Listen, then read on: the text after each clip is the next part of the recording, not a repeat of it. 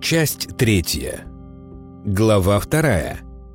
Иррациональное представление о своем существовании. Все, что существует для сознания человека, существует только потому, что существует он сам. Сознание – это возможность отношения к существованию.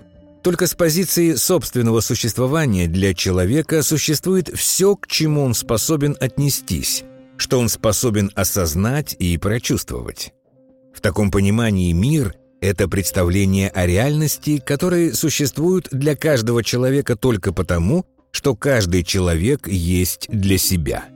Представление о том, что есть, и о том, что будет, принадлежит настоящему человека и придает смысл его существованию.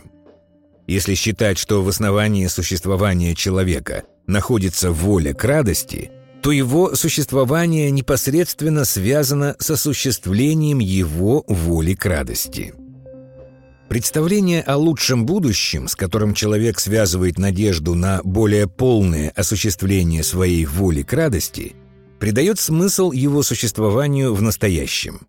Поэтому стремление человека к лучшему тождественно его стремлению воплотить представление о будущем в которых его воля к радости получает более полное и более свободное осуществление.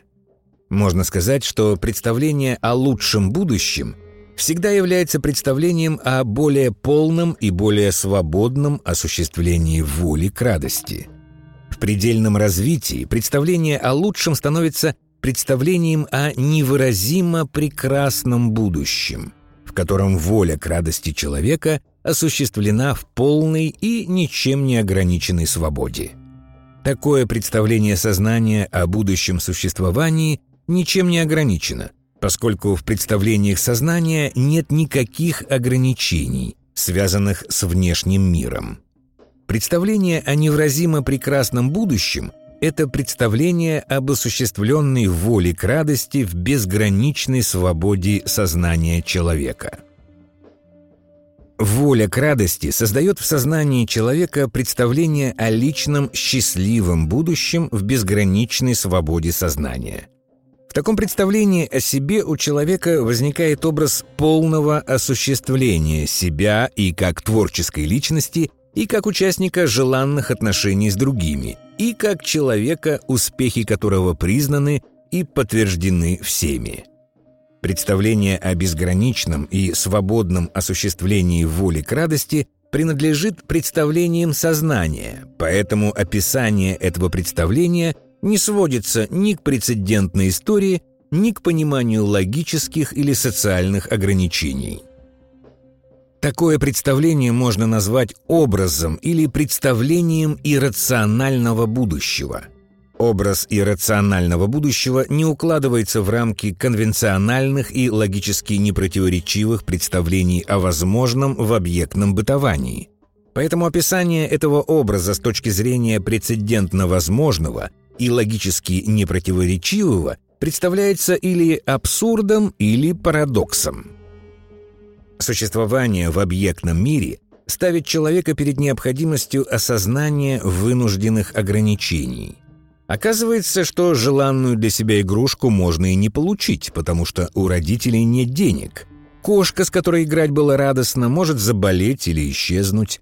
Домик, построенный из кубиков, развалится еще до того, как другие его увидели. То, что в представлениях сознания существует как само собой разумеющееся и не ограничено никакой необходимостью, сталкивается с вынужденными ограничениями объектного мира – которые в сознании представлены как неожиданные и досадные прецеденты. Прецеденты объектного бытования создают представление об ограниченных возможностях осуществления воли к радости. Список огорчительных ограничений объектного существования можно продолжить до бесконечности. Однако общее в этих и прочих эпизодах связано с неожиданным расхождением – между свободой существования в представлениях сознания и необходимостью осознать вынужденные ограничения своих возможностей в условиях объектного бытования. Представления о своих ограничениях в мире всегда связаны с прецедентной историей существования.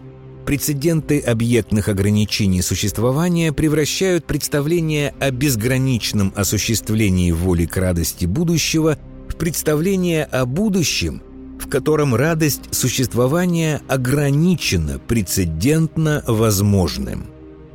В переживании человека прецедентно возможной радости будущего представлено понимание ограничений его творческих возможностей – ограничений его властных устремлений и ограничений признания окружающими его достижений и успехов. Это понимание связано с представлением о необходимости, которое является общим моментом существования каждого человека.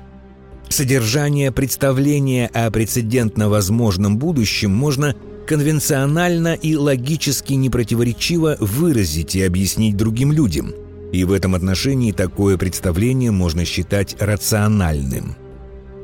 Представление человека о прецедентно возможном будущем можно назвать представлением или образом рационального будущего. Образ рационального будущего возникает, когда на представление об рациональном будущем накладываются прецедентные представления, ограничивающие свободу осуществления воли к радости – Поэтому к иррациональному представлению о будущем можно относиться как к основанию, на котором возникает представление о лучшем будущем в условиях ограниченной необходимостью свободы осуществления воли к радости. То есть, образ рационального будущего придает смысл настоящему, но за ним всегда находится образ иррационального будущего, который является его основанием. Рационально необъяснимое основание личных усилий, которые направлены на достижение целей, не связанных непосредственно с личным существованием, получает объяснение в рациональных представлениях человека о своем будущем существовании. Иррациональное представление человека о своей безграничной свободе – соединяет личное существование в настоящем с представлением о себе в будущем, даже если в этом будущем собственное существование рационально невозможно.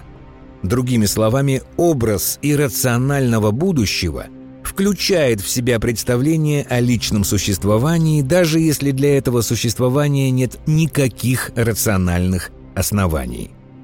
Само иррациональное представление о своем существовании является основанием, в связи с которым возможно личное и глубоко заинтересованное отношение к будущему, в котором собственное участие рационально невозможно.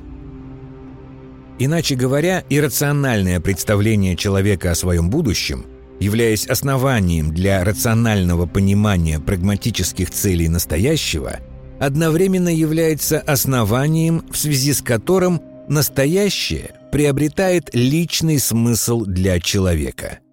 Поэтому основной вопрос личного существования «что я делаю здесь и сейчас и какая мне от этого радость?» становится вопросом о связи рационального и иррационального представлений о будущем собственного существования. Основная проблема личного существования заключается в непримиримом противоречии между потребностью человека в непрерывности и неслучайности своего существования и представлением о непредсказуемости и конечности своего объектного бытования. Эта проблема связана с тем, как человек относится к своим рациональным и иррациональным представлениям о лучшем будущем. К иррациональному представлению о лучшем будущем человек может относиться по-разному. Он может считать такое представление или безусловной, или основной ценностью своего существования, или глупой и бесполезной фантазией.